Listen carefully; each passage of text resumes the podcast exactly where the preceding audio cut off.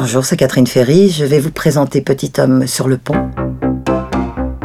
Alors cette chanson, c'est la seule qui est faite paroles et musique par le frère de Daniel Balavoine.